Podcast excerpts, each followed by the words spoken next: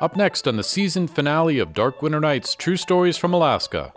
Shoved the buckets down, pulled them out with a rope, and poured the poo into the bird cage thing, and then poured water all over it, shoving it around, looking for the tooth.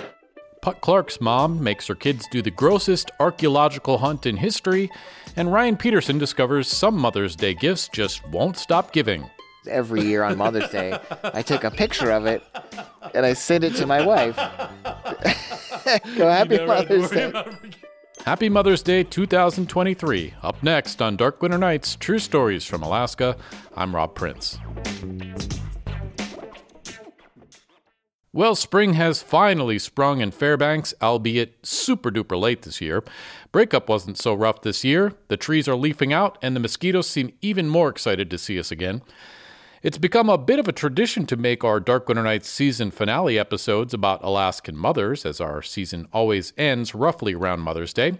And we've shared some pretty hilarious stories about what moms are like up here in Alaska. Today, however, takes the cake. and it may be the last time we can do a show dedicated to Alaskan mothers because I can't imagine anything beating today's story. Putt Clark grew up in Alaska in an entirely unconventional household, more or less supervised by her mom, Madge Clark. After you hear about what her childhood was like, you'll be amazed to know that Putt is actually super well adjusted to society in spite of, or maybe because of, her wild childhood. I interviewed her about her experiences growing up as the daughter of Madge Clark at our November 2022 live event in Fairbanks. Here's Putt. All right, Putt. So um, your story begins in 1967. What happened in 1967? So I was born. Cool. And I was born to a very large and strong woman, Madge Clark. All right. And this was in Petersburg, Alaska. And my mom, she used to like to get out on the beach with her good drinking buddy friend, Neva. And the two of them would each pack their own personal jugs, gallon jugs of wine, and get out on the beach and turn us kids loose. My brother, who's four and a half years older than me, and then I was just a baby. And so I'd go out crawling around, making buzzing sounds, and Neva, who was wise and inebriated, she pointed out to my mom, she said, You know, Madge, she's really not an Elizabeth. You should call her Putt. And mom thought that was a pretty good idea. so it stuck. Because of motors, like outboard motors, is what you were named motors, after. They're always yes. going putt putt putt putt putt putt. putt. outboard motors make that buzzing sound. Yeah. Yeah. All right. and who all was in your your family? So you had your brother, and then you also had your dad, right? Right. Yeah. Um, yeah. My brother and my well. So at some point, my mom decided, okay, that's it, leaving dad, and she was going to move north to Fairbanks. And so she wanted to go back to school. She had her English degree and she wanted to get her teaching certificate, so she enrolled at UAF. And in the move up here, we were pretty broke. We were living in the tailings off of Gold Hill by Parks Highway. And we lived in there in a tent until into October. And she finally found this little place off of Gold Hill. And it was a Um, shabin. For those of us who don't know what a shabin is, what, Yeah, how would you define that? Yeah, a Wanigan trailer or a Wanigan shack attached to a, an Airstream trailer. And that became our home for the next 13 years. And of course, it was a dry, a dry cabin or a dry shabin. Was it dry or did it leak too? Oh, well, there were leaks too. Okay, but it was Yeah. dry in the sense if you didn't have running water. and then so she she went on to teach at West Valley and was very well liked there. But she still continued some of her, um, you might say, eccentric ways while while she was here, right? Yeah, well, one of the things that she really enjoyed doing was feeding a moose. There was a moose that came around our property, and this was the 70s. There were no ordinances about feeding moose or anything like that. And this little moose who was orphaned was missing an eye. Um, she was feeding it. And um, at some point, this was not much after we'd moved up here, so like 69. She was out driving, doing some last minute Christmas shopping, and she went through a yellow red light, just slid right through the intersection, and a cop stopped her and gave her a ticket. And she ended up going to the magistrate and saying, Well, I can't pay this, and can I just work it off? And they said, Sure, work at the nursing home. But they didn't keep track of her hours, so she ended up going back to the magistrate and saying, Well, can I do community service by just feeding this moose? and so that's what she did. So you just had a like, I mean, wild moose hanging around your property all the time. What was that like? Terrifying. Why? Well, she was everywhere. You know, when you're a kid. well, what was the so the moose had a name, right? It was a, it was Yes. a female. What was her name again? Dulcinea. Dulcinea. Yeah. All right. Dulcinea, named after the uh, sweet girl in um, the novel Don Quixote. So, yeah. but she was far from sweet, unfortunately. She was far from sweet. Yeah, she was a little bit ornery. Um, there was one time mom was out carving up vegetables for the moose, and she had this carrot in her hand. Everything's frozen because everything came to Fairbanks frozen at that time. And she's out there carving it up, and the moose gets impatient, starts stamping her feet, and she lifts up one of her hoofs and lets it drop on mom's head. And mom, she wasn't going to take that. like I said, she was a large and strong woman. So she just whacked the moose across the face. and the moose jumped back because she realized who the alpha moose was at that point. Yeah. and I understand your mom also had a bit of a, a green thumb. Yes. Yes. She liked to grow a garden. Um, she did like to also supplement what she grew in the garden. She grew weed. like the other And- kind. Yes. Yeah. Not weeds, but. But, but she didn't particularly partake herself, right? She was. Why was she growing it if she wasn't enjoying it? Um, she did it to thumb her nose at the government. It was kind of an attitude issue. Yeah, she was right, wasn't she? Yeah. Proven right. And so she had her big section of the garden that was, you know, she was growing pot. And at some point, she took my brother under the fold too. And the two of them were growing pot in the garden. It's important to share hobbies with your children. It makes permanent memories. And then, but she she never used it. So what does she do with it? She gave it away to her friends. So Yeah. It's just like Christmas presents and yeah, stuff, right? Christmas presents. Yeah, that's awesome. Yeah. But then she also had an interesting way about gardening. It wasn't just what she grew; it was how she grew it, right? How she grew it. Yeah, there she would, became kind of a, a main stop apparently at some point for the tour buses. There were tour buses that went up the old road, and which was called Old Nenana at that time, and she would be outside gardening naked. and she was, like I said, a rather large woman. So she was quite a sight. One of my favorite stories about your mom, which I feel like is just very Alaskan, is when they paved Gold Hill Road. She had a problem with that because it was gravel. What, what was her problem with, with that?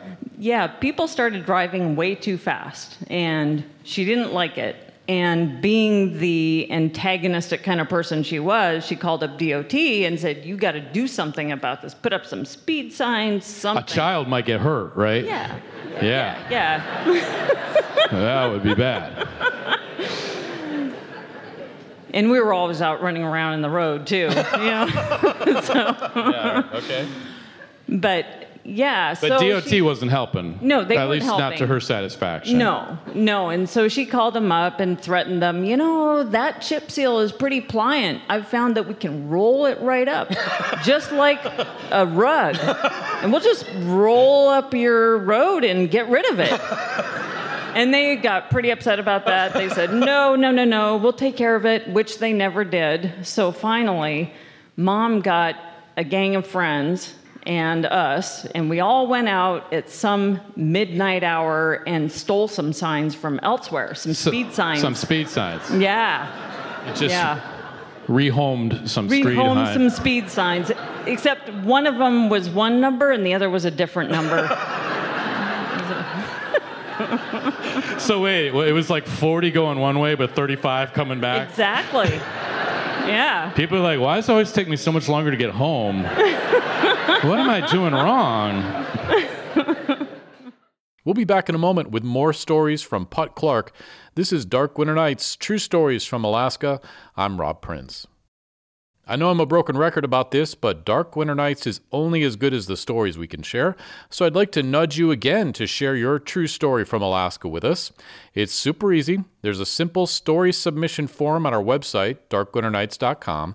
If you just get us your name and contact information, or the information about a friend with a great story if you want to turn them in, we'll get back to you. Thanks so much for helping us share the real Alaska with the world. When we left my interview with Putt Clark, she had just told us about how her mom had taken things into her own hands and rehomed non matching speed limit signs to the road by their house to slow down people speeding on the newly paved road.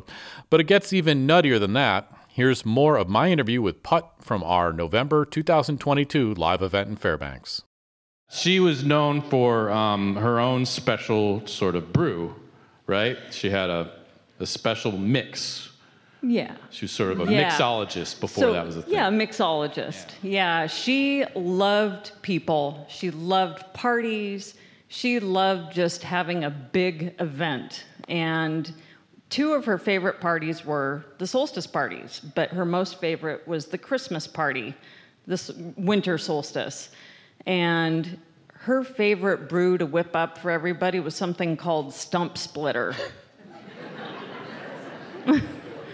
a pretty terrible concoction of many spirits, a little orange juice, but the essential ingredient was Everclear. I grew up a good Christian boy. I don't even know what you're talking about, but I assume that's I assume that's strong stuff. Okay. Anyway, so um, this was effective to the point where um, you had a pretty exciting Christmas. One Christmas in particular, mom had whipped up her batch of stump splitter for the party, and people had the tendency to leave the party and end up in ditches. And actually, we'd wake up in That's not funny, people. That's a serious thing. And we'd wake up some mornings and there'd be a whole fleet of people that are sleeping on the floor. You know, there was just there was a lot of action going on. But this one night, her friend Dave, he was he'd had too much stump splitter. Oh, and one of the details I, for, I forgot to mention is that my mom had a tradition of lighting candles on the tree, which we continue to do. awesome combination. Yeah, exactly. Yeah, and it was Sounds like a recipe for something fun. Yeah, we tended to have a forest of trees. Mom liked to go out and get the black spruce, and I think those things are probably especially flammable. You know, I don't know. But anyway, Dave, he'd been wobbling around, had too much stump splitter, and sure enough, he fell into the lit tree. and he Now caught- that is funny. You can laugh at that. Uh, there's nothing wrong with that. it's okay. It was just Dave. He's all right. He's, he's fine. Just yeah, Dave. it's just Dave. So yeah, his arm caught fire, but he was fortunately he was drunk enough that he just fell and he rolled around and the fire got extinguished. People threw their stump splitter on him. And so Dave was fine, but mom realized after that that she really needed to keep an, a fire extinguisher nearby. So, All right, and then um, to to wrap up here with what is, um, yeah, your your mom sort of had a, a problem with her own concoction. It came came back to haunt her, the stump splitter on one, one particular evening, right? Yeah, that was a summer solstice party, and it was mom had had just a wild time the night before and drank way too much stump splitter. And that following morning, she was nursing a terrible hangover. and our father was visiting us from Nome, and he was being a very dutiful, good, helpful ex husband and helping her out with that by taking all those buckets of barf out to the outhouse. And you just do bucket after bucket. Oh, take that bucket out. And at some point, mom, she came out of her stupor and she was feeling around in her mouth and was like, uh, where's my false tooth? And dad was like, well, I don't know. I've just been dumping these buckets of barf out in the outhouse. and she realized what had happened. Oh my gosh, there was no way she was going to go out and buy a new one. That's way too much money. So. And she couldn't live without it because. It was right. It was right one of the front ones that people judge you a little bit on. Yeah. Yep. They call it the social 16. Have you heard about that? you got to have all 16. Sorry. And she already had a sizable gap, so between her front teeth, so that, yeah, it was too much. So there was no other way about it. We were to have to go out there and get that tooth. So she enlisted us, and I, I don't remember if there were other people, but she probably hauled some other people in on the job too. And, you know, come on in for a fun, rousing time of looking for the tooth down the outhouse. and so we had, mom had kept birds, and she had a bird cage that had like this metal mesh on the bottom. And we got buckets, and we got jugs of water and shovels and I don't know how we managed to scoop the poop out of there, but we shoved the buckets down, maybe with shovels, pulled them out with a rope, and poured the poo into the bird cage thing, and then poured water all over it, shoving it around, looking for the tooth. And it was surprising how far down that tooth went.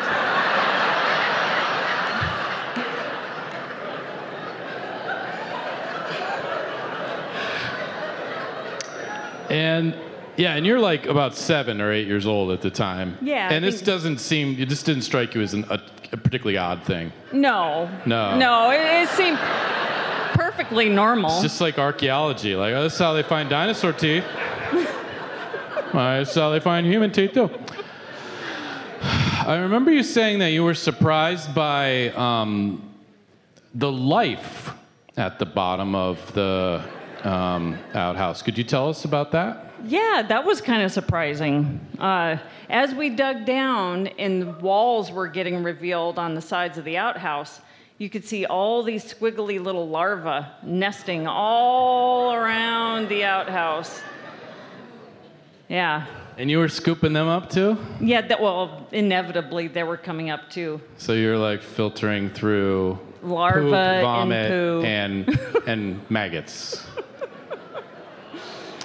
All right, if there are any kids here, the next time your parents ask you to do a chore and you're like, I don't want to.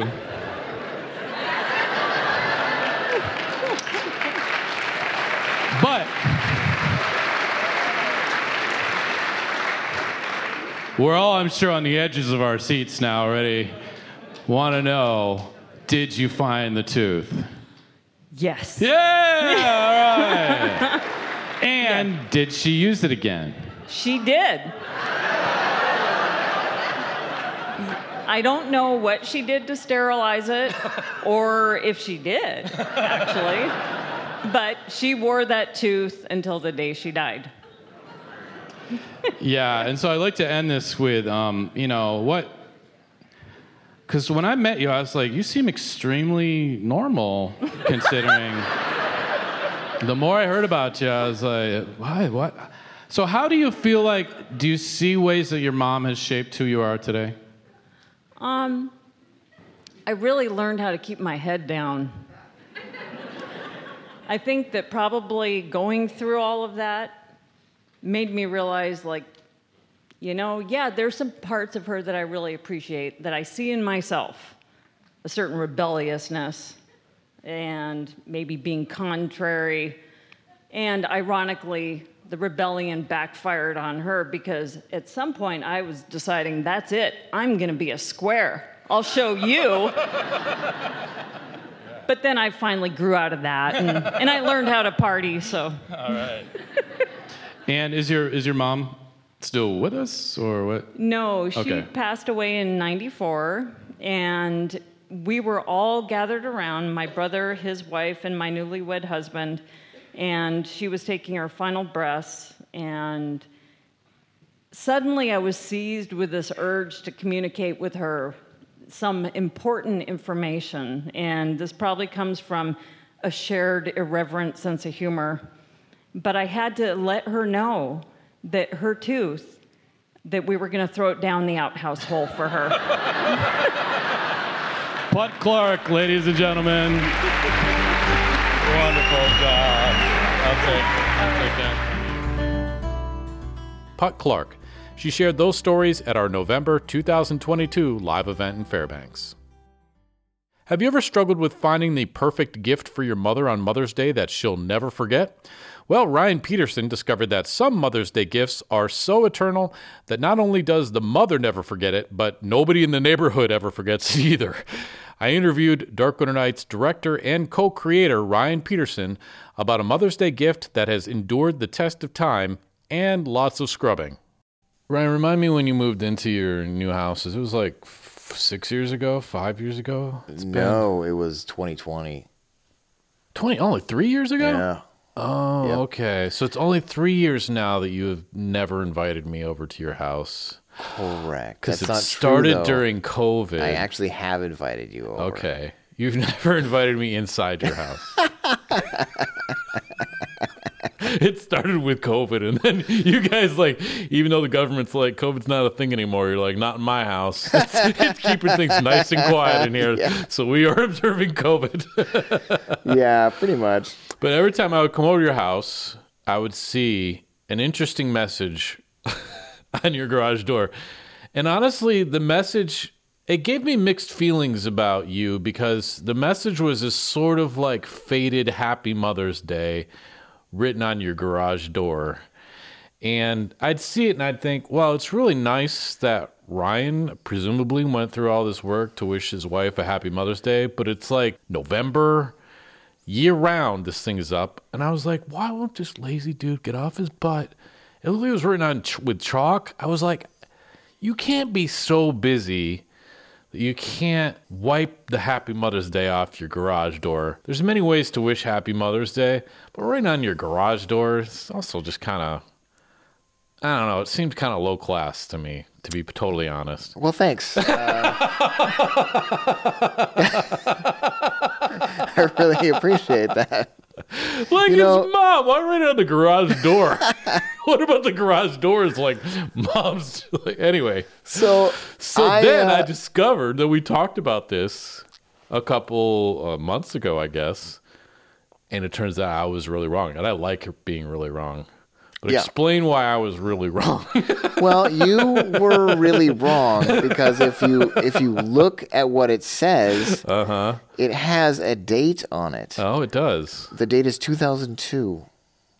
Oh. So I when I when we were looking at the house yeah. before we ever bought it, I obviously saw that and was like, you know how you are when uh, like I haven't moved in yet. We just made an offer, really excited. I'm gonna Mm-hmm. do all this stuff. Like, yeah, I'm gonna you know that someone wrote on the door in chalk. I'm gonna you know get a Get a hose. pressure washer Yeah, and yeah. Mm-hmm. blast that off, and I'm gonna do this project and that project. Well, Yeah.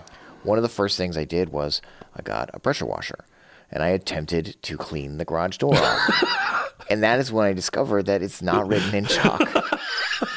I don't know what it's written in, but it will not come off. It is a permanent, and it's so Happy Mother's Day 2002. Yeah, You've yeah. had to look at that every day you come home. uh, you know I, since 2020. Yeah. And well, tw- tw- once a year it comes in handy because every year on Mother's Day I take a picture of it and I send it to my wife. You You never had to Mother's worry Day. about forgetting. So you know, it- I uh, yeah, I mean, I just I imagine I imagine some mother who used to live in that house mm-hmm. was surprised one day by her kid who wrote Happy Mother's Day on the garage and was like, Oh, that's so sweet. I was so happy. And then I bet the next day tried to wash it off and was like, You little, come on. Like, you've kind of ruined my expensive. Do you know This how much these cost? Just I know, like f- fancy graffiti. You might as well have, you know, tagged it or something. exactly. So yeah, so that um, that project did go off quite the way I thought it would. Uh, then Mm-hmm. why didn't you just paint over it? See, here's the thing with this house, right? Is there's a list of projects Right. that's on the list, Well, good. but it's not high on the list, right? So we had to do. We've had issues with the house. The house is great, mm-hmm. but there have been higher priority things like addressing the giant windows mm, mm-hmm. and uh, because they just in the winter you could stand next to these windows and and feel air Right. moving through. So mm-hmm. that took a lot of time. We had to get a new furnace. We had to well now we have part of the roof is leaking s- just oh. slightly. It's uh-huh. just it's fine right? but so these things are a higher priority. Really. so eventually, we'll get around to repainting the garage door. And on that day, I think maybe I'll take a picture of it and post it like in the Fairbanks, Alaska group. Uh-huh. And be like, hey, Sarah from 2002. Just wanted you to know it lasted 22 years or however long. oh my, that's serious. Yeah. You know what's funny is uh, like I I have a coworker and I was telling her about where we moved and I was like, "Oh, it's the house with Happy Mother's Day on it." And she was like, "Oh yeah, I know. I know exactly where that." Some people, no one will be able to find your house now. She she had the same. She's like, "I was wondering why they never cleaned that off." Like, yeah, well, it's impossible to clean off. Uh, but uh, yeah, I've told other people like, no, it's not chalk. I'm not like just super lazy. And also, it was written in 2002. Someone else was lazy for 18 years before I owned. yeah, you're like, why are you giving me all this crap? I've only had it for a few years. yeah, the record is 18. I'm just early on here. yeah. All right. Ryan Peterson. Thanks for listening to this season finale episode of Dark Winter Nights True Stories from Alaska, the Mother's Day 2023 edition. Today's episode was edited by myself, Rob Prince, story consultation by Lori Neufeld. It's a tradition to end our seasons with the Alaska flag song, so here it is again, as performed by the Alaska Chamber Singers, led by conductor David Hagen.